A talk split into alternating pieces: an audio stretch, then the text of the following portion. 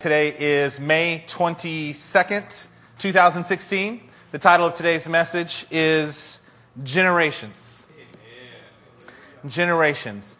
Um, I have to be honest with you, part of this, it, it's interesting sometimes how, how God does this. Uh, um, I'm enjoying waking up every single day thinking about the next time that I get to speak to you. Uh, I, I, think about it all day long, it, it, it permeates my thoughts. Uh, I set those things aside. Lord, I just want to hear from you. And I know that soon enough, I'll be speaking to my friends. I'll be speaking to this body. Lord, would you help me? God, would you show me? Would you teach me? Would you expand what I understand so I can bless these people? And, and I have to say that part of this um, message today came in two forms. One was I got to talk to my mom recently, and uh, uh, we were talking about my son Gabriel, and we were talking about how that my mom uh, my mom's mom. So my grandmother got saved as an adult and became a prayer warrior, uh, loved praying, basically understood how to pray all day long. Really became a prayer warrior. That influenced my mother. Uh, my mother got to go on a few mission trips in her life. Uh, she was already into her teenage years and almost adult when her mother got saved, and so it was a incredible thing that the Lord did in my mother and my family. But obviously, she's got to start later, so she went on two or three mission trips in her life.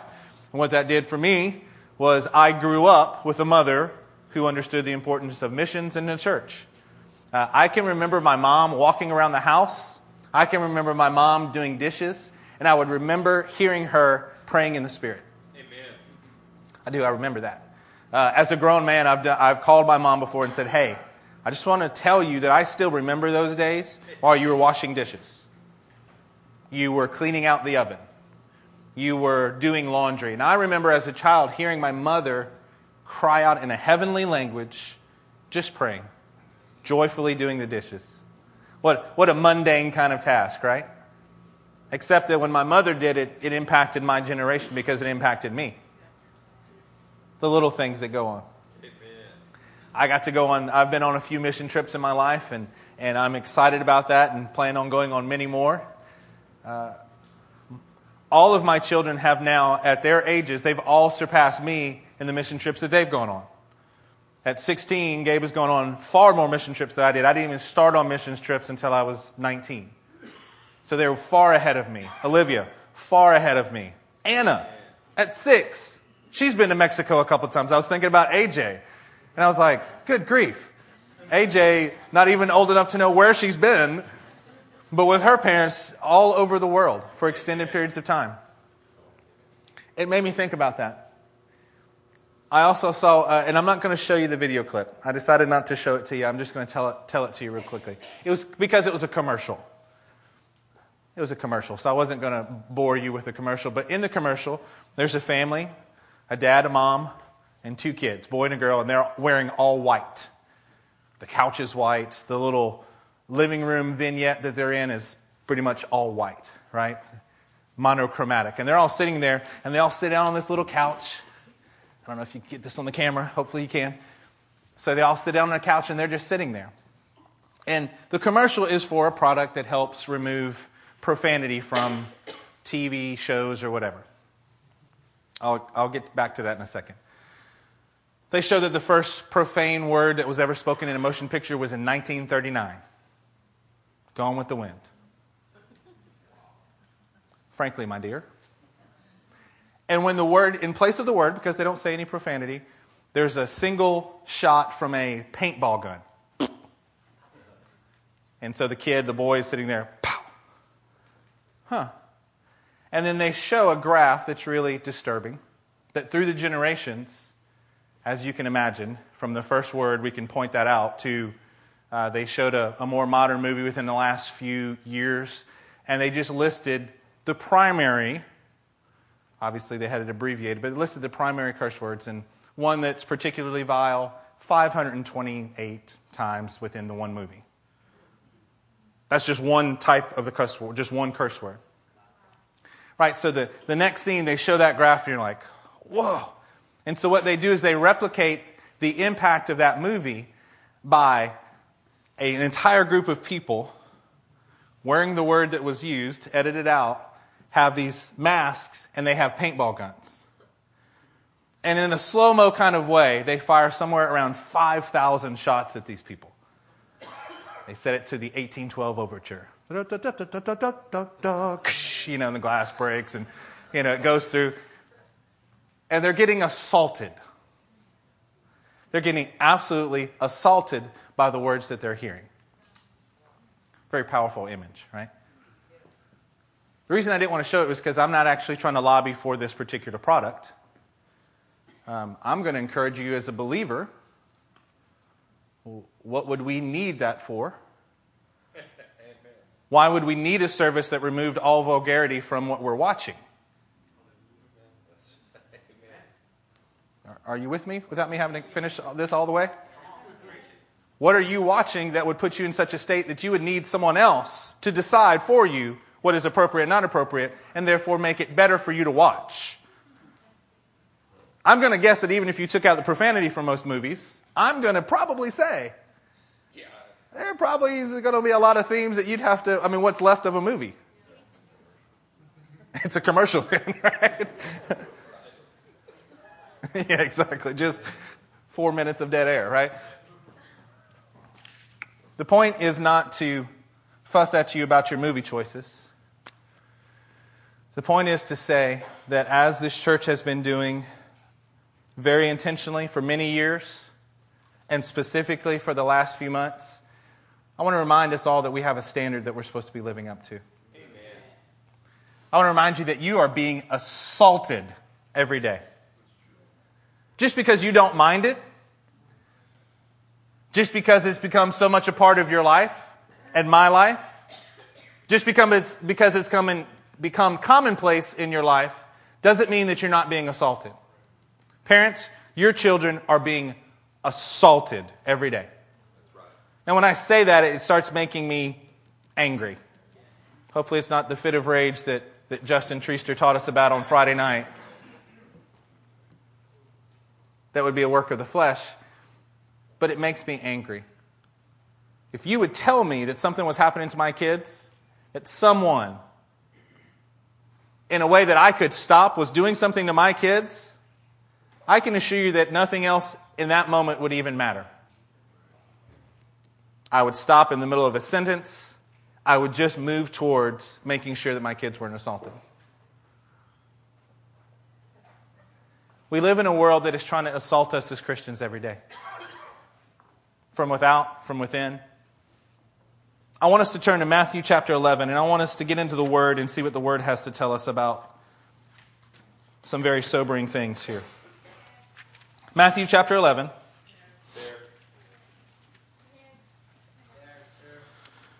We're going to start in verse. Um, we're going to start in verse seven. Matthew 11 and verse 7. It says this Jesus replied, I tell you what, let's, let's go to verse 1. I'm sorry, let's go to verse 1. I think it's worth, no need to rush through this. Matthew 11, 1. After Jesus had finished instructing his 12 disciples, he went on from there to teach and preach in the towns of Galilee. When John heard in prison what Christ was doing, he sent his disciples to ask him, Are you the one who was to come, or should we expect someone else? Now, this is a pretty potent question. Actually, scholars are still kind of wrestling with this question that he asks. Kind of started a ball rolling that some people are even talking about still today. Why? John is in prison, but if you remember, John was the one that says, Behold, the Lamb of God who's come to take away the sins of the world. He's proclaiming the Messiah. People were asking John the Baptist, Hey, so are you Elijah? Are you the one coming before? John is in prison. And he's sending out this question through surrogates, through friends that have to go and talk to Jesus and say, Hey, are, are, are you the one? I mean, I know I said that. I got divine revelation, and I'm sitting here in prison trying to figure this out, though. I, I'm, I'm still in prison after 18 months or so. So I need. Did I get that right? I think I did. I'm pretty sure that I did. Or should we expect someone else? Jesus replied, Go back and report to John what you hear and see. The blind receive sight, the lame walk, and those who have leprosy are cured. The deaf hear, the dead are raised, and the good news is preached to the poor. That's a pretty outstanding response. Jesus didn't just say something ethereal. He said, Look at what I've been doing. Look at what God has been showing through me. Here's the answer. You, want, you wanted a yes or no answer? Let me tell you by what I'm doing what the answer needs to be. The blind receive sight, the lame walk, those who have leprosy are cured, the deaf hear, the dead are raised, and the good news is preached to the poor. poor. Blessed is the man who does not fall away on account of me. You know what I think Jesus was telling John right there? John, even if I don't get you out of prison, is that what is going to take you to believe in me, or are we going to, are we going to stay with what you, what you already know? Are we only going to serve the Lord if He removes the, all the difficult circumstances from our life, or we're going to actually just say, okay, blessed are, is the man who does not fall away on account of Christ? Wow. Verse 7 As John's disciples were leaving, Jesus began to speak to the crowd about John. Now, he's about to compliment John he is going to honor John, even after this little exchange. What, what did you go out into the desert to see? A reed swayed by the wind? That phrase really caught my, caught my mind's uh, attention. It caught my heart this morning. Was thinking about it last yesterday and today. What, what did you go out in the desert? So Jesus is now talking to the crowd. Hey, hey guys, what did you, what did you want to see from John? Did you go out to see a reed swayed by the wind? In Jewish teaching, in Jewish culture, it was the reed swayed by the wind was set in opposition to an oak tree. Um, Susan, if you can go to the slides real quick. This is from the book Yeshua. The conclusion of the story of this parable between a reed and an oak tree is this was the oak, because of its refusal to compromise, could end upon losing its life in the storm. But the reed, though it might survive, could only do so by continually bending. What do you expect to see? A reed swayed by the wind? Did you think you were going to see in John or the people of God somebody who should be, the wind is going to blow this way, so we become, what, what would we call that in, in, a, in a popular culture? compromise. We would call it being politically correct. We would call it some type of cultural thing that tries to shift us to and fro. And if the wind gets going hard enough, what do we do? They want us to lean towards it. I want to encourage you. This is not a church made up of reeds. Amen. This is a church that desires to be made up of oaks of righteousness, the very planting of the Lord. But here's the problem with this scenario. Here's the problem with the parable the reed is likely to survive longer because it won't break. Just going to go with the flow. We're just going to be relaxed in what we do. Why do you guys hold to such deep convictions? Because we're trying to be oaks of righteousness. And you know what that means? Even if the winds come, even if a tornado rips through or a hurricane comes through, you know what happens? I would rather break in half I would rather be splintered by the pressures of this world than give in and not have any integrity about what I do. Amen. This is a church that wants to develop an entire body of believers who decide that martyrdom is better than compromise. Yes. It's not enough that there are individuals who are willing to do that. That is a great honor of my life to be standing around men and women who I believe that would actually give their life for the gospel. As a pastor of this body, it's not enough that I can say, oh, there might be a few. My heart is that we all stand like oaks of righteousness. The older I get, the more that I realize there are worse things than death. There are a lot of things that are worse than death. My daughter had a dream the other day about martyrdom. I can assure you, at 13, I was not having dreams about martyrdom. Don't, don't have any idea what that would have been at that age. Seeing friends and people from this church, people who were willing to stand for Christ. In the dream, watching her family, her parents, her siblings die for Christ. Encouraging members in this room to stand strong. Amen. Being put on display. And having to decide in a very public way whether she wanted to be an oak or whether she wanted to be a reed. Wow. Reminds me that as evil as this world is getting, when things are handed down through the generations, you know what's supposed to happen? It's supposed to get better. When wickedness is handed down, it gets worse and worse and worse. The depravity grows and grows and grows, but so too does righteousness. It grows and it grows and it grows. Before I get too deep in, into this study today, let me encourage you parents, single people, grandparents, if you are not developing within yourself an understanding that what we are doing is generationally, it has to be with, through a generational perspective, then you're missing out.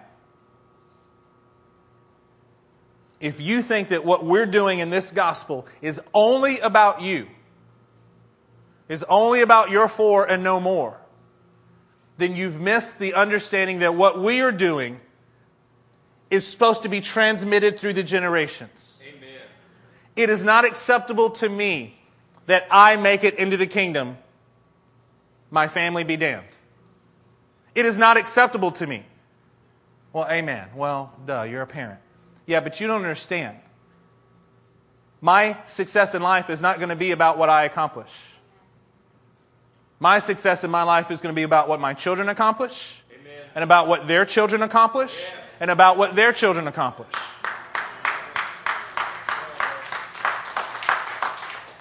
This word applies to everyone in the room. If you don't have kids, then you know what this means. It means it's you and those that God is going to give you as spiritual children and influence that you are supposed to have. I do not, we're working very hard as a church not to hear the word from the Lord and presume and see how we can get out of it. Oh, that's so true. Man, that's true for everybody else. Does it apply to me? Wrong. Part of being an oak says every word that comes out, if it's from the Bible, I want to filter it and see, Lord, I've told you this before. Every word that comes out, every prophecy, every word of encouragement, every prayer, you know what I'm doing? Lord, how does this apply to me? Not, Lord, does it apply to me? Not, I guess it's for me. Lord, how does this apply to me and how should, how do you want me to respond right now? When I hear a scripture that says that it's got to be faith, that Abraham went and didn't know where he was going. Lord, in what areas? Am I holding out on you? Am I wanting things neat and tidy before I'm moving in your life, before I'm allowing you to move or before I'm moving? Every word, because it's precious to me. Because it's not just about me. If you are, if you have grown kids, I'm reminded in 1 John 2, we have the, the children, the young men, and the fathers. In that, in that text, it's 50 and over or so. If you are 50 and over, you still have purpose in this church. Amen. We need you in this church. We need you. If you're not here doing what you're supposed to be doing, this church lacks something. We need men. We need women who can teach the youngers those of us who are younger, what life is all about. This, this may not feel important to you. It feels very important to me to tell you this. Amen. Because it's clear and simplistic, don't be deceived into thinking that it's not true and powerful. My life is not a success unless you're a success. My life is not a success unless my kids and their kids and their kids are successful. If we can understand this, then it helps us to keep from being a reed swayed in the wind.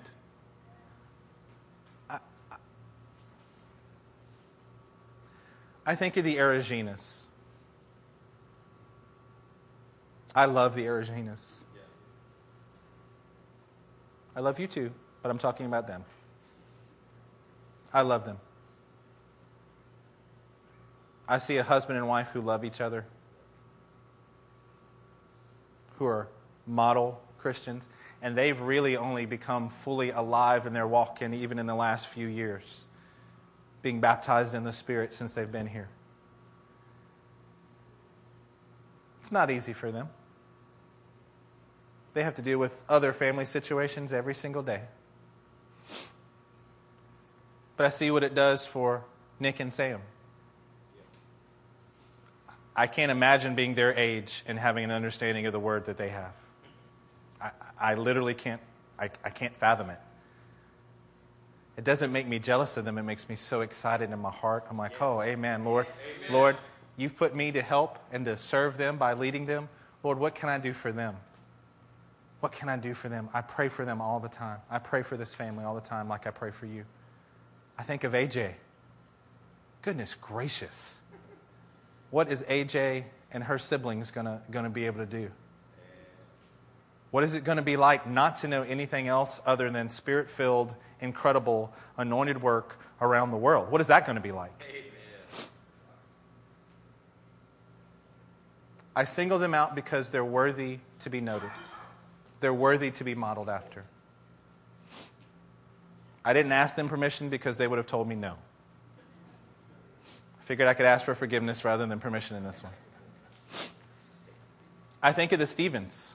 I look at Judah Stevens at 19, and I'm going, that is the most ridiculous young man I have ever known.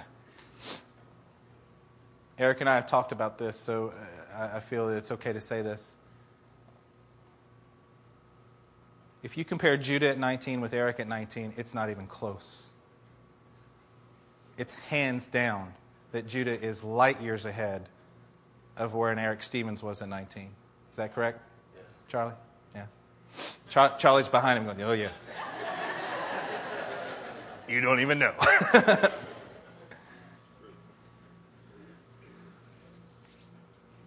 Pastor Wade, you really shouldn't bring up these examples because those of us who don't have such a good example, it, it, it may make us feel uncomfortable.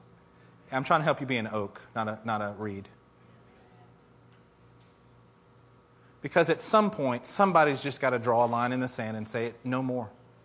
Right. Whatever negative thing was before. Right. Eric Stevens could have curled up in a ball and said, Do you know how wicked my family has been? I mean, this is all that I'm supposed to be. But he didn't. The Eraginas are some of the most hungry people I know. They keep going more and more towards the Lord. What about you? What do you need to look and say, that is a generation that's passed? I'm tired of being swayed by things. I'm tired of being swayed by my own heart, by my own emotions, by everything around me. Lord, make me an oak. Lord, make me an oak of righteousness so that this generation that I'm in, that I can win this generation. It's nice and it is true. My perspective is long term and it's immediate. Y'all know me, both and, right? I live longitudinally. I'm thinking about tomorrow and the tomorrow tomorrows and after that and what's going to go on there. I want to make a legacy. I want to be a bright star that shines in the heavens for the Lord. But it all starts today if I'm, whatever I'm doing today is going to be my tomorrow. Let's take, let's take a look. We're going to stay in the, in the slides just for a few minutes, Susan. Let's take a look at the next one. This generation. Here's what, I hate saying this, scholars. Yeah, I use that term very loosely. It says about this generation if you are, if you were born 1980 to know, around 2000. Would you raise your hand for me? Good grief. 1980 through 2000. Okay. I feel old. I think I just got three more gray hair right here. Uh, here's, here are some characteristics according to statistics, according to experts and scholars about your generation. Uh, they feel very special and important. Each milestone has been celebrated and praised in every way possible. We now have graduations. How many graduations do you now have? Right? We graduated from preschool. Now we're graduating from kindergarten and first grade and third grade and fifth grade and eighth grade and 12th grade. Yay! This is a group that craves attention. This is a secular article, right? Secular. Uh, many people measure themselves by how many likes they get on Facebook, how many friends they can get on Twitter, et cetera, et cetera. Highly sheltered. As a former principal, I used to call them hover parents or hover moms. Sometimes we call them helicopter moms. Right? And by that, the helicopter just kind of stay around. So the kid's there, but mom's just kind of like, hey, what's going on? Nothing? Just checking. I grew up going out in fields and back in, um, back in the woods, and if there were snakes, then you just saw how many snakes you can kill that day. That's right. Good day. This it was a good day. This generation, uh, we don't want to let them pass the end of our driveway. We literally now have sight lines. I remember my mom honestly locking the door. Summertime. I'm less than 10. I'm a single digit. I'm nine years old. Click. You got the water hose outside if you need something. Your boy, there's plenty of trees over there if you need to go to the bathroom. I'll see you at dinner time. That's not how this generation was raised. Safety, we got car seats now. And I'm going to sound real old here for a second. Hang on. I remember sleeping in the back window of the car. I do. I was like, boom, boom, my spot. What up? It was terrible, but it was, that was my spot. Laying on the floor, walking, just, just running around the back seat. We have a different group. They're highly sheltered, right? Before I leave that one, uh, we have a group that we want to continue to delay the actual arrival to adulthood. So we have, you know, infants, we have toddlers, early childhood, elementary age kids, preteen, teen. Whew, getting tired. We, we, we're just now getting 18, right? 19 and then now we want to have this new official category of this young adult sector before they get to full adulthood. So what does that mean? That means we want you to actually not be fully responsible yet because you're not you're still not yet a full adult. We want to keep delay, delaying those things. They're group oriented. Uh, they work toward achievement rather than learning in school. They're highly they're multitasking because there's a lot of pressure. They're going from, excuse me, from karate to soccer to piano to whatever. Sometimes I, I, I realize that I'm like, golly, where do they fit in all this time? Oh, they're not going to church. These tasks, baseball for family members of ours has become their church. It's the people that they hang out with. It's what they do every night of the week. It's where they spend their weekends. I'm like, oh, Oh, that's your church. Okay, I understand why you commit so much time. You commit as much time to your church as I do to mine. They trust those over them. Working towards achievement rather than learning in school because they're so pressured, what they've got to do, we can, I think we can go to the next slide, I think it is. Yeah, let's talk schools for just a second. I'm not going to spend all day here. I'm trying to paint a picture of generations. I'm trying to paint a picture of what's going on here so that we're not with our head stuck in the sand and missing some bigger things and what we're supposed to do to be impacting that, okay?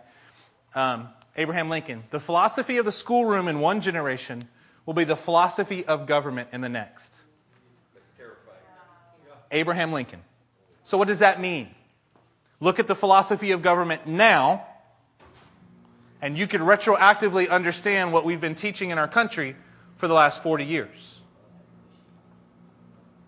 We've been teaching secularism. We've been teaching humanism. We've been teaching, come, let us indoctrinate your little bitty babies. So that by the time they get out, there are certain Democratic nominees for the presidential in, in the presidential race that have incredibly socialistic perspectives on things. Our young people of college age are very, very interested in this certain person. You know why? Because it resonates with them because that's what they've been hearing for the last 20 years of their life. Not even try to make a political statement. Just seeing and looking and understanding the generation that we're in. Primary responsibilities of schools. Who's supposed to have the primary responsibility of our schools? Is it supposed to be really the parents? As a teacher, that's the first thing I learned. People wanted me to parent their kids for them. I've shared that before. First year teaching, first three months I was in the classroom, I was 21 years old. Parent, I tried a kid out on musical instruments. They wanted to play one thing. I said that they were better suited to another. My mom said, Oh, okay, well, can you tell them? You want me to tell them instead of you? Well, yeah, because I just don't want to tell them no. You're going to have a lot more problems than whether they play saxophone or drums. That's, that's going to be the least of your worries coming up. But I remember as a 21 year old going, Golly, you want me to parent your seventh grade? That's, that's not what this is supposed to be. The primary focus of schools. Uh, I took this off of the United States Department of Education website this morning. Yet in today's world, a college degree or advanced certificate increasingly represents the entry ticket to rewarding careers and fulfilling lives. What our society wants to tell you today, and you've heard it, and you may have even said it. Why, why, do, we, why do we want our kids to get a good education? Get a good job. Get a good job. Make a good living. You know what the original founders of our country, you know what their goal was? The reason that education was brought into our country, the reason that Harvard started in 16 whatever, the reason that William and Mary started a few years after that, the reason Princeton was started, you know what they were started to be? Seminaries. They were instituted so that our children could learn enough education so that they could properly study the Word of God. That was, that was the foundation. You can go back and read so many of the founding fathers had this. And today we're saying we've shifted it. We've said, hey, it's not about learning, it's about getting, there's some other motive that's here. we don't want you to learn so you can learn. We want you to learn so you can get good grades, so you can get a good job, which means that you don't really have to learn. The more standardized tests that we focus on, you know what happens? Our teachers are going to be start holding more and more accountable for what scores their kids get. So now we're no longer worried about the teaching, we're only worried about results. And you know what that does? That forces you where people know a little bit of a lot of things. We sound educated, but we're easily controllable. We sound educated, but we're not actually educated at all. It's almost like having a form of godliness and denying its true power. Obviously, schools and the power of God can be two separate things, but it's still that same ploy that the enemy tries to use. Right? Let's go on to the next one. Our society. Wow. What a generation we're in, right? let's turn to um, let's turn to Genesis 19 just really quickly. Genesis 19. I'll have to find it real quick. There are many churches who are starting to throw their endorsements towards same sex marriage, towards homosexuals. And the way they say it nowadays is that they're perspectives on the scripture are evolving. Cowards. they are indeed cowards in every sense of the word. Take a look at Genesis 19, and I want, I want us to be aware that we will not be ignorant of the enemy's schemes. Um, let's start 19.3. But he insisted so strongly that they did go with him and entered his house. He prepared a meal for them baking bread without yeast, and they ate. Before they had gone to bed, all the men from every part of the city of Sodom, both young and old, surrounded the house. Some people want to argue with that. Was it really all the men? Let's just say this the Bible decided that it was enough of them to call it all. at the worst case scenario, or the best, the best case scenario for that part of it's, it was enough people that they just said it was all of them. Every one of them for every, every part of Sodom, both young and old, surrounded the house. Verse 5 They called to Lot, Where are the men who came to you tonight? Bring them out to us so that we can have sex with them. Wow. It's amazing that what used to be whispered in the back rooms becomes loud declarations in our day. Yes? Yeah. What in my parents' generations you would you would whisper about certain things. Now it's on every news channel. Now it's on every video feed that you can find. It's what they start off the, the, a broadcast with now, right? Verse 6 Lot went outside to meet them and shut the door behind him and said, No, no, no, no, my friends. Don't do this wicked thing. Look, I have two daughters who have never slept with a man. Let me bring them out to you.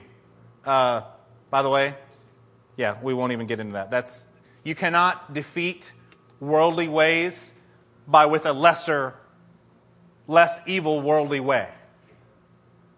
You can only defeat evilness with righteousness. You can only combat wickedness with God's Holy Spirit. You can't do it in a way that's like, well, it's less bad than that. If that is your paradigm, then what the world has done is it's twisted you. You know what wickedness talks about? The root words of wickedness is when you start to twist like a wicker chair. You take something and you twist it. It takes truth and perverts it. You cannot combat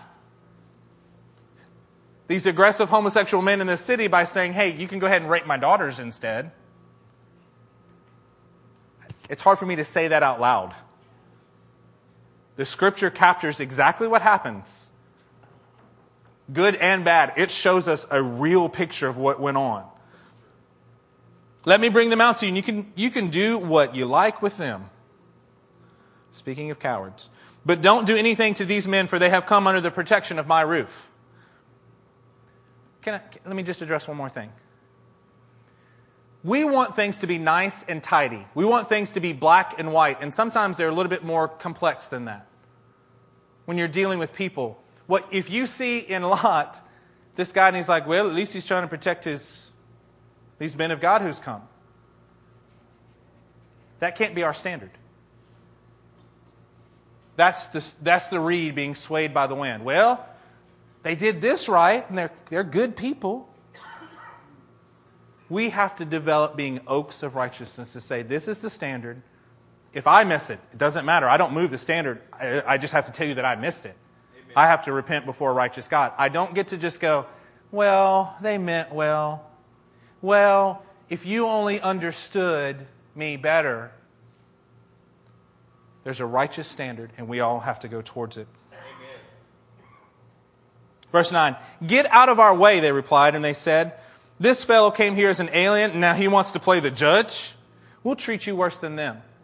The part that I wanted to bring up with this is any wickedness, the truth is, is that wickedness never wants to just get on a, play, a level playing field with you. The homosexual agenda for the past years has been, hey, we just, we're just asking for equality here, people.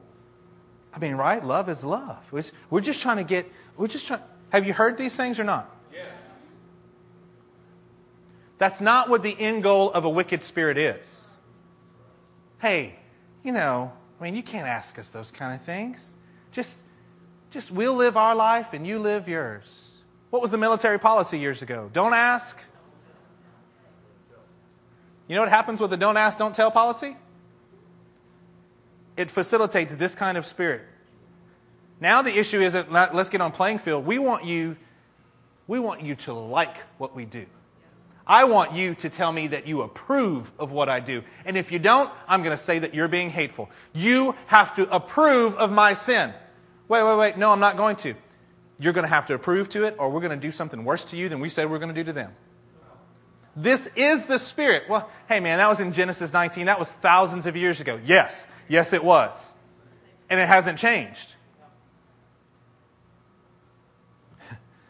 My son had the, uh, the interesting experience of speaking to a Muslim in the mall the other day at a kiosk. And what the Muslim told him when my son quoted to him John 14, 6, Jesus says, I'm the way, the truth, and the life. No man comes to the Father but through me. He said, You can't say that. 25 year old man to my at 15, 16 year olds. I can't remember if it was before his birthday or not. I know his age. Couldn't remember. Right? You can't say that. I, I think I just did. You can't tell me that I'm wrong. Actually, the Word of God clearly points it out. Have you ever talked to someone who is for same sex marriage or for homosexuality? Have you ever talked to them about the Word? And even if you're doing it in Conway, have, has anybody ever said, you can't say that? Anybody of our Montrose, Montrose ministry, have, you, have anybody ever said that to you guys? Right? Because it's, it's, it's, the, it's the chant of today. You can't tell me that. You can't tell me I'm wrong. As a matter of fact, if you give me enough time, I want to hear you say that I'm right. It's perverse. It's the same spirit that goes all the way back to Genesis, though. Same sex marriage. I won't, I won't spend time on that. Look up in, in some of your spare time. It's been about a year now. Uh, one of the dissenting Supreme Court justices, Anthony Scalia, who passed away in February, by the way, had a scathing dissenting opinion that was given on the Supreme Court. Dead within a few months. Today's decree says that my ruler and the ruler of 320 million Americans coast to coast is that a majority of the nine lawyers on the Supreme Court. The opinion in these cases is the furthest extension, in fact, and the furthest extension one can even imagine of the court's claimed power to create liberties that the Constitution and its amendments neglect to mention. Another place. This is a naked judicial claim to, le- to legislative, legislative, indeed super legislative power, a claim fundamentally at odds with our system of government. And yet, this is exactly what happened. When you have a generation of people that starts redefining, but it didn't take place today. Whatever you see today, it started generations ago. Whoever's in power now, you have to go back to their homes generations ago. You have to go back to their schools. You have to go back to people who decided that being a reed is much more advantageous because you can survive. It's been years and years, and what a great generation did in World War II and went around and fought evil around the world. You know what they didn't do? They didn't fight the evil in their own home. That's true. It produced a sexual revolution that produced the leaders of today. What are we producing? What's going on in your home? How are we doing? Are we allowing the world? Are you sitting your kids in front of a TV? Are you letting other people influence our kids more than us? Wow.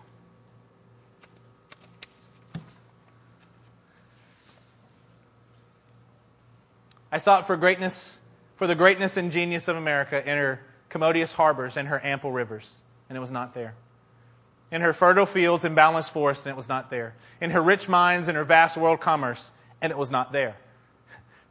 Sounds like Elijah hearing, trying to figure out where the voice of the Lord is, right? In her democratic Congress and her matchless Constitution, it was not there.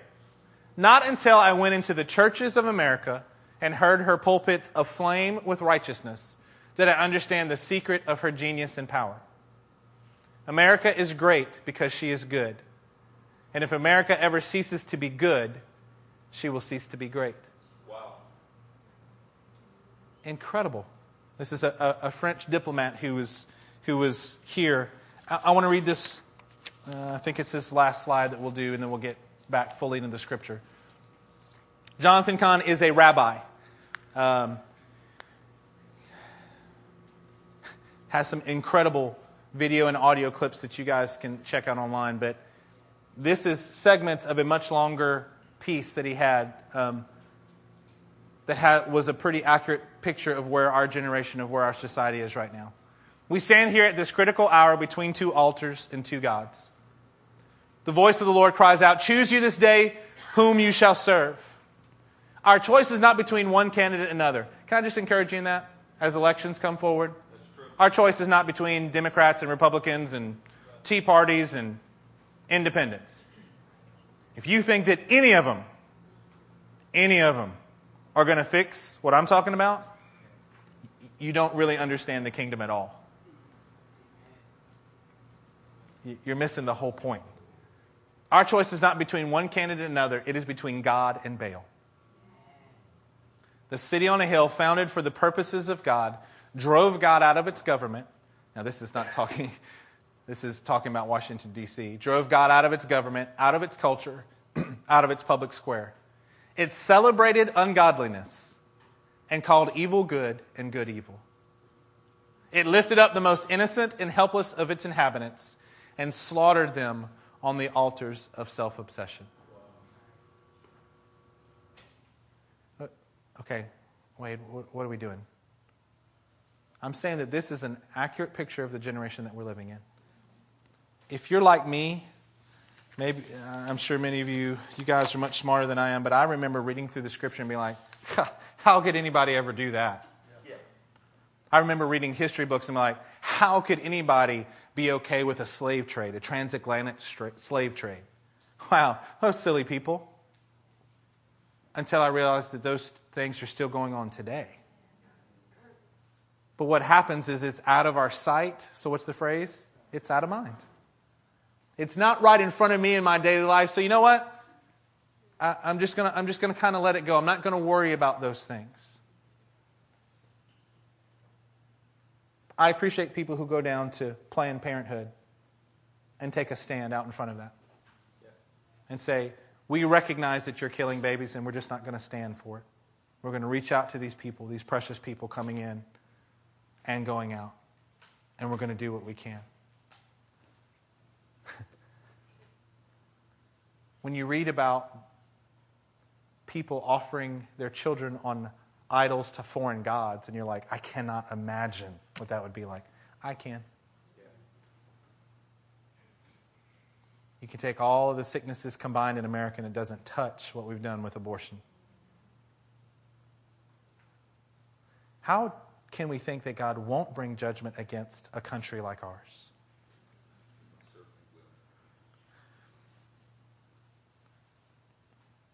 Let's turn to Luke chapter 21.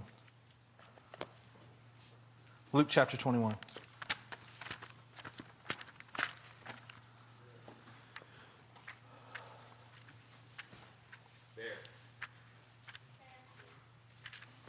Let me tell you what I'm not advocating for today. I'm not advocating for some separatist mentality that says we're going to take our ball and we're going to go home. I'm actually going to show you some scriptures here that I think that give us the right perspective. Why did I spend as much time as I did on that? Because we get desensitized to it. the video that I saw that barraged this little sweet family with, it was just paintball. It was nothing. The assault that we're under, though, we can't go through the idea that it's just nothing. We're used to it, we can handle it. If we go through with that perspective, then my guess is, is that we're reeds swayed by the wind. It takes something altogether different in us for us to stand up and say, there's an onslaught Look at, look at uh, Luke chapter 21 and verse 29. He told them this parable Look at the fig tree and all the trees. When they sprout leaves, you can see for yourselves and know that summer is near. Even so, when you see these things happening, you know that the kingdom of God is near. I tell you the truth, this generation will not pass away until all these things have happened. Heaven and earth will pass away, but my words will never pass away. Amen. Be careful, or your hearts will be weighed down with dissipation, drunkenness, and the anxieties of life. And that day will close on you unexpectedly like a trap. In my mind, I'm sure there are many types of traps, but I think of like a bear trap. Something that has the claws that you open up and there's a trigger in the middle and you put your hand, they put a foot or a hand down in it, and it closes around it. Be careful, or your hearts will be weighed down with dissipation, drunkenness, and the anxieties of life. And that day will close on you unexpectedly like a trap. For it will come upon all those who live on the face of the whole earth. Wow. Thanks, Jesus. Thanks for the good news here. Be always on the watch. Everybody say, be always, be always on the watch. On the watch. And pray that you may be able to escape all that is about to happen and that you may be able to stand before the Son of Man. Again, there are worse things than us dying. There's worse things than us being an oak that's shattered. It's us standing before our Savior, not having anywhere to hide, not having anything that we can do to escape. Turn to 1 Thessalonians chapter 5. 1 Thessalonians chapter 5 and verse start in verse um, verse 4 1 Thessalonians 5 4. But you, brothers, are not in darkness, so that this day should surprise you like a thief. These things that we're looking at, that we're talking about, should not be a surprise to us. You were sons of the light. Everybody say, sons of the light. Sons of the light. And sons of the day. We do not belong to the night or to the darkness. So then, let us not be like others who are. Wow. But let us be alert and self controlled. For those who sleep, sleep at night, and those who get drunk, get drunk at night. But since we belong to the day, let us be self controlled, putting on what two things? Faith and love. What's an interesting thing, right? We're talking about a flood of dissipation that's coming, and he's saying, put on this. Be self controlled and alert. Wake up. Wake up. Come on. Wake up. Wake up and put on faith and love as a breastplate. I brag on my kids so much, I'm going to share a correctable moment with my son that I had the other day. We were talking about a particular topic, and my son used a term about uh, someone that we had a, a visit with that I was not very happy with. But, Dad, I would never say that term to those people. I just was telling mom how I felt.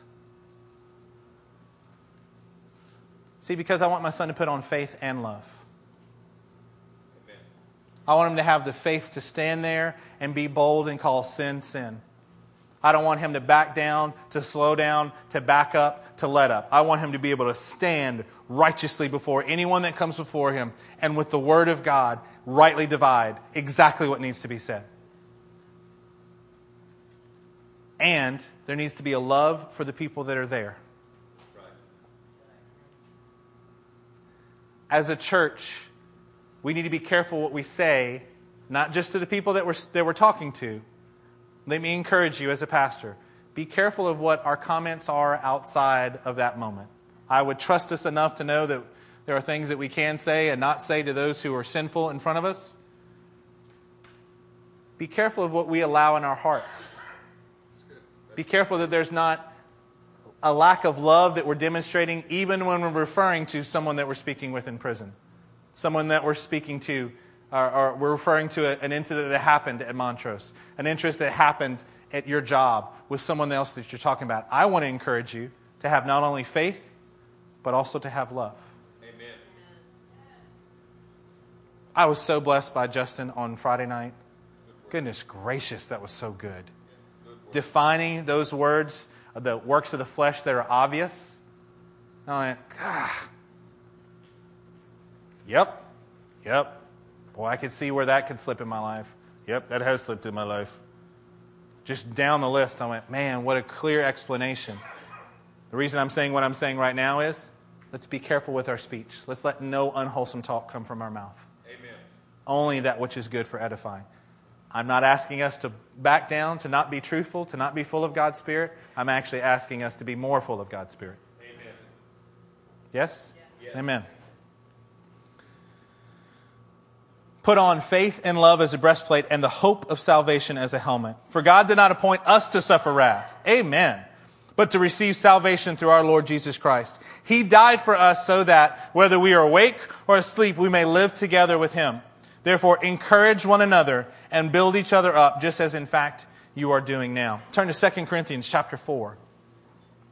Say there when you are there.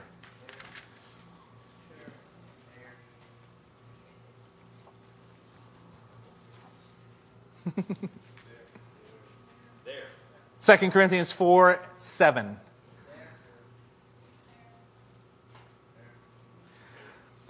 But we have this treasure in jars of clay to show that this all surpassing power is from God and not from us. We are hard pressed on every side, but not crushed, perplexed, but not in despair, persecuted, but not abandoned, struck down, but not destroyed. We always carry around in our body the death of Jesus, so that the life of Jesus may be revealed in our body. For we who are alive are always being given over to death for Jesus' sake, so that his life may be revealed in our mortal body. So then death is at work in us, but life is at work in you. Verse 16. Therefore, we do not lose heart. Though outwardly we are wasting away. We can say that about our society, right? Though outwardly our society is wasting away. Yet inwardly we are being renewed day by day for our light and momentary troubles. Everybody look up at me for just a second. I now play a gentle little song for you.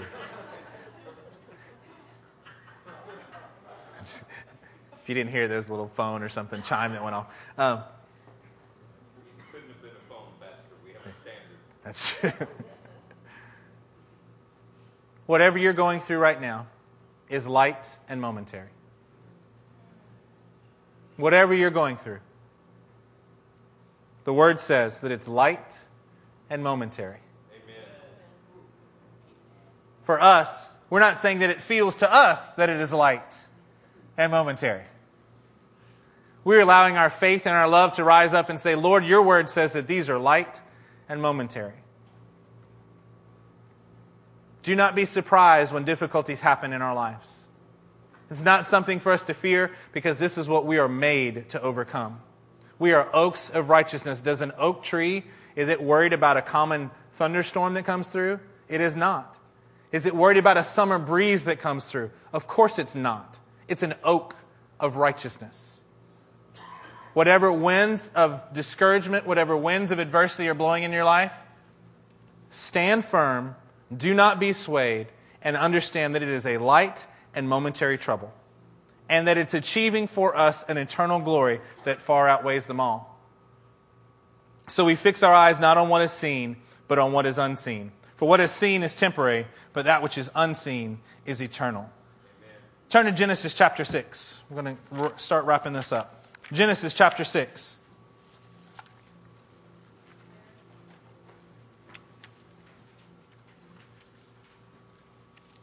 And we're going to start in verse 9. Let's look at men and families who stood well, even in difficult situations, who made a mark for generations. You know what I was thinking of? Is that each one of the main Bible characters, if you just wanted to do a quick thought through many of the pillars, the, the heroes of the faith, if you just start thinking through and naming them, you know a lot of them had in common, besides they all went through incredible difficulty? There was something about them impacting the generations that was seen in their story. If you're like Abraham, you had a father who was an idol maker and an idol seller. And he becomes the father of the faithful because of how he would raise his children. It passes on, and you start seeing this generational mark that over time you see these godly men doing incredible things. And look at Noah. Genesis chapter 6, verse 9. It says this This is the account of Noah. Noah was a righteous man, blameless among the people of his time. Another translation said he was blameless among his generation, and he walked with God. And then it goes and it tells us about his sons.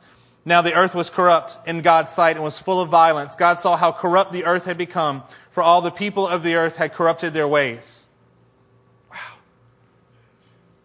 Pastor, this is, this is difficult. We live in a difficult day. Yes. Yes, we do. But wickedness is increasing. Yes. Yes, it is. How, how can we? I see from the very beginning of men who stood in the most difficult of circumstances. That's right. The Lord wiped out the population of the planet except for Noah and his family. If Noah can stand, you know what it does? It builds my faith. Say, if Noah can stand, then I can stand. If Abraham can stand, then I can stand. If Moses could stand, then I could stand. If David could stand, then I can stand. Amen. So God said to Noah, I am going to put an end to all the people, for the earth is filled with violence because of them. I'm surely going to destroy both them and the earth. So make for yourself an ark of cypress wood. Make rooms in it and coat it with pitch, inside and out. We've got to take care of both the inside and outside of what God is doing. This is how you are to build it. The ark is to be 450 feet long, 75 feet wide, and 45 feet high. You know what we keep doing as a church? We're saying there's an ark and there's a prescription on how to build it. Can't decide what we want our ark to be. There is an ark that God has provided, and we must run to it. That's right. It's taken care of, it's treated right on the inside and on the outside so that it will stand the test of what is, what is to come.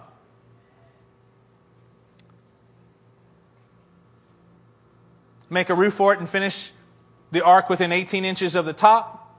Put a door on the side of the ark and make lower, middle, and upper decks. I'm going to bring the floodwaters on the earth to destroy all life under the heavens, every creature that has breath of life in it. Everything on earth will perish. But I will establish my covenant with you, and you will enter the ark. This is the same picture that God does with us now. Lord, we are living in a land that seems like the floodwaters are rising. You know what God says? Just like I did for Noah, I will make a covenant with you. Amen. I will make one with you, and you can come to me. right? We don't run elsewhere, we only run to the Lord. When people want us to yield to them, to be like that, that, that reed that swayed, hey, we're an oak. You're going to have to come to us. You're going to have to come to where the Lord is because this is exactly how this is going on. Let's turn to Joshua chapter 22.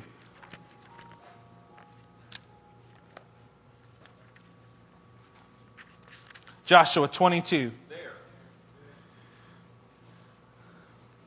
We're going to start in verse 24. Joshua 22, 24. Here, here's, the, here's the backstory of this. The Reubenites, the Gadites, and the half tribe of Manasseh have been serving with Joshua. He said, okay, it's now time for you guys to go ahead and occupy your land.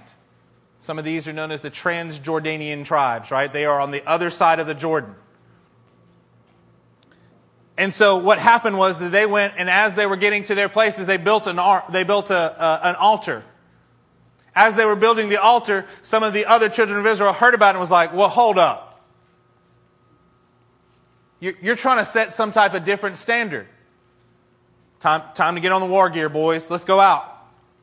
So they're getting there now and they're talking to these three tribes, and here's what it says. Verse 24. They're calling them to, into account for the altar that they made. No, we did it. We didn't do it so that we would sacrifice there. We did it for fear that someday your descendants might say to ours, What do you have to do with the Lord, the God of Israel? The Lord has made the Jordan a boundary between us and you, you Reubenites and Gadites. You have no share in the Lord, so your descendants might cause ours to stop fearing the Lord. That is why we said, Let us get ready and build an altar, but not for burnt offerings and sacrifices.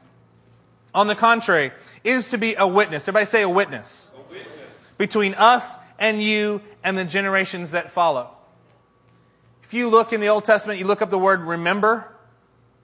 In Deuteronomy by itself, it's 16 times. Remember the Lord. Remember the Lord. 30 times within the law. Remember the Lord. Remember what He's done. Remember. What they're doing here is they're setting up an altar that says, hey, one day, when years into the future, if we don't hand this, these stories down and understand each other right, this altar is going to be a memorial for our communion, for our ability to stay connected with each other. Even though we are here in a different place, we've got to have this altar of connection, and that's what we're doing here. We are keeping an altar of connection between us so that we understand right now we remember, but what happens? What happens in the generations? Our, our memory gets lax. We get to a place where, where the Pharaoh that was in charge of Israel, they didn't know who Joseph was. There are things that change, and what they're saying is we have to keep this altar of connection. Verse 27, on the contrary, it is to be a witness between us and you for the generations that follow, that we will worship the Lord at his sanctuary with our burnt offerings, sacrifices, and fellowship offerings. Then in the future, your descendants will not be able to say to ours, you have no share in the Lord. they want to make sure that they understood who was on the same team with them. Hey, same team, man. Verse, uh, Psalm chapter 24. Psalm chapter 24. Talked about Noah. Talked about Joshua and the children of Israel. Psalm 24. We get a psalm of David. Psalm 24 and verse 1. The earth is the Lord's and everything in it, the world and all who live in it. For he founded it upon the seas and established it upon the waters. Who may ascend the hill of the Lord? Who may stand in his holy place? He who has a clean hands and a pure heart, who does not lift his soul to an idol or swear by what is false. He will receive blessing from the Lord and vindication from God his Savior. Such is the generation of those who seek him, who seek your face, O God of Jacob. What an incredible, incredible passage. Let's turn to the New Testament. Let's look at Luke chapter 11. Luke chapter 11. And we're going to start in verse 47.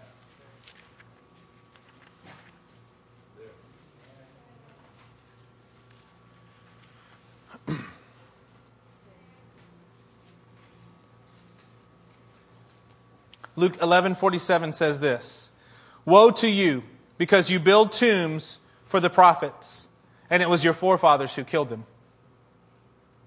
So you testify that you approve of what your forefathers did. They killed the prophets and you built their tombs. Um, it's amazing what the actions in our life will prove that we're connected to.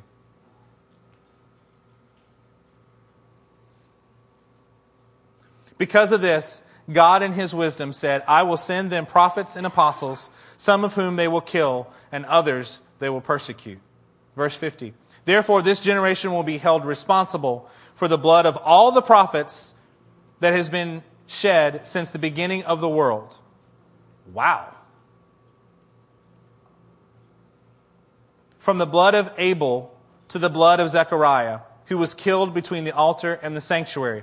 Yes, I tell you, this generation will be held responsible for it all. If we're standing in the generation of the wicked and we're allowing them to influence us, here in this passage, you might end up getting the whole heap of judgment.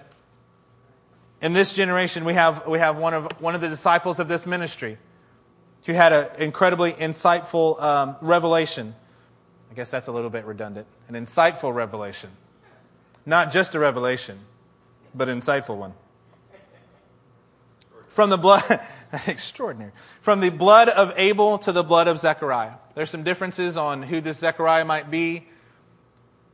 But for the sake of this, we can see that it's, if you understand the way that the Jews wrote their, the Old Testament, you have the law, the prophets, and the writings.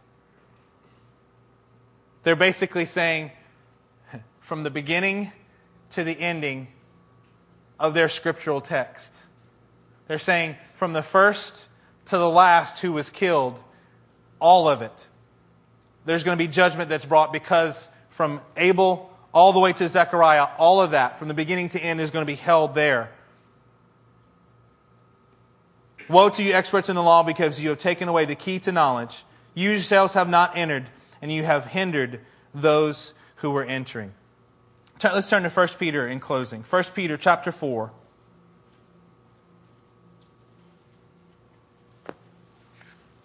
First Peter chapter 4, we're going to start in verse 1.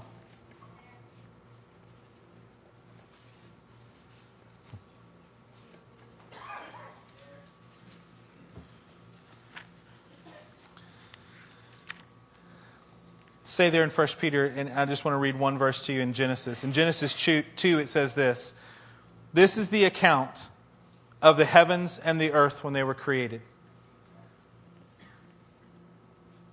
The NIV doesn't really do that part justice. In the, in the original language, it says that these are the generations of the heavens and the earth. There have been cycles throughout the course of history that have said that there is a righteous God who comes in and makes a way. People who stay connected, they fall away from him and cry out to him. There's a history of a flood of dissipation, of wickedness that rises, and God that comes in and reestablishes the righteous standard. Amen. This is the history of our people, of humankind. But look in 1 Peter chapter 4, it says this Therefore, since Christ suffered in his body, arm yourselves with the same attitude. Well, that's interesting. Arm yourselves with an attitude. Huh. Because he who has suffered in his body is done with sin. As a result, he does not live the rest of his earthly life for evil human desires. And don't misunderstand it, our desires are evil. You're not primarily a pretty good person who has some flaws in you. Without Christ, we are desperately wicked. We are evil to our core, and that's why we need a Savior. Does not live for evil human desires, but rather for the will of God. For you have spent enough time in the past doing what pagans chose to do living in debauchery, lust, drunkenness, orgies, carousing and detestable idolatry. Listen to this. They think it's strange that you do not plunge with them into the same flood of dissipation and they heap abuse on you. That's the people who are doing evil who be like, What's wrong with you? Why, why aren't you going to come and do this? What's wrong with you? Why are you not approving of us? They think it's strange that you do not plunge with them into the same flood of dissipation. Verse 5 But they will have to give an account to him who is ready to judge the living and the dead. For this is the reason the gospel was preached even to those who are now dead, so that they might be judged according to men in regard to the body, but live according to God in regard to the spirit. the end of all things is near. well, thank you, Mr. Man, so I can put on my A frame you know, sign and walk around downtown Houston. the end of all things is near. so, what are we supposed to do about it? Therefore,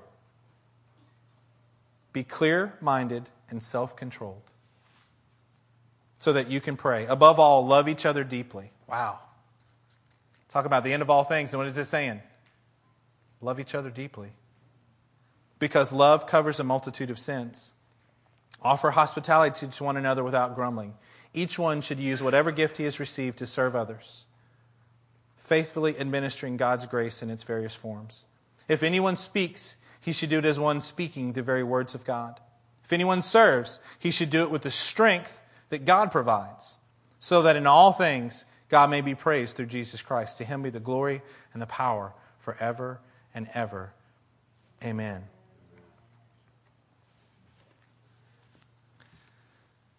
it's important to us. Um,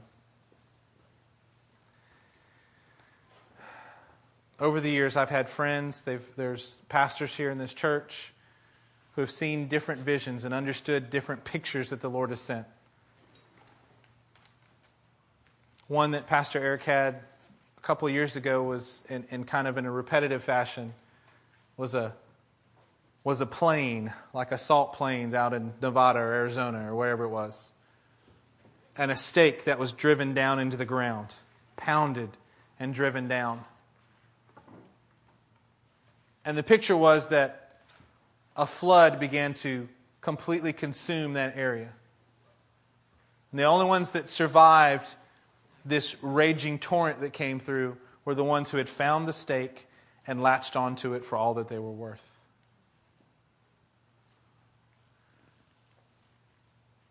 the flood of dissipation that's here, the end, the these difficulties that we're seeing are not meant to make us afraid. It's supposed to help us to be clear minded and sober so that we can come forward and we can say, Lord, in the midst of this declination of what's going on, how do you have us to be a generation that stands for righteousness? Amen. The darker it is there, you know what it's supposed to be for us? That our light shines all the more brightly. Lord, if this is the case, if even the small things, if even the small things people don't understand, Lord, why is it that you have this church that's developing such deep convictions to go along with the Word and with the Spirit? You know why? Because those around us don't have any convictions. We're trying to find that stake and we're trying to grasp onto it. What do you need to be doing for your walk with the Lord and for your family? Where are you at in developing a generational, a generation conquering attitude? Would you guys stand with me as we begin to pray?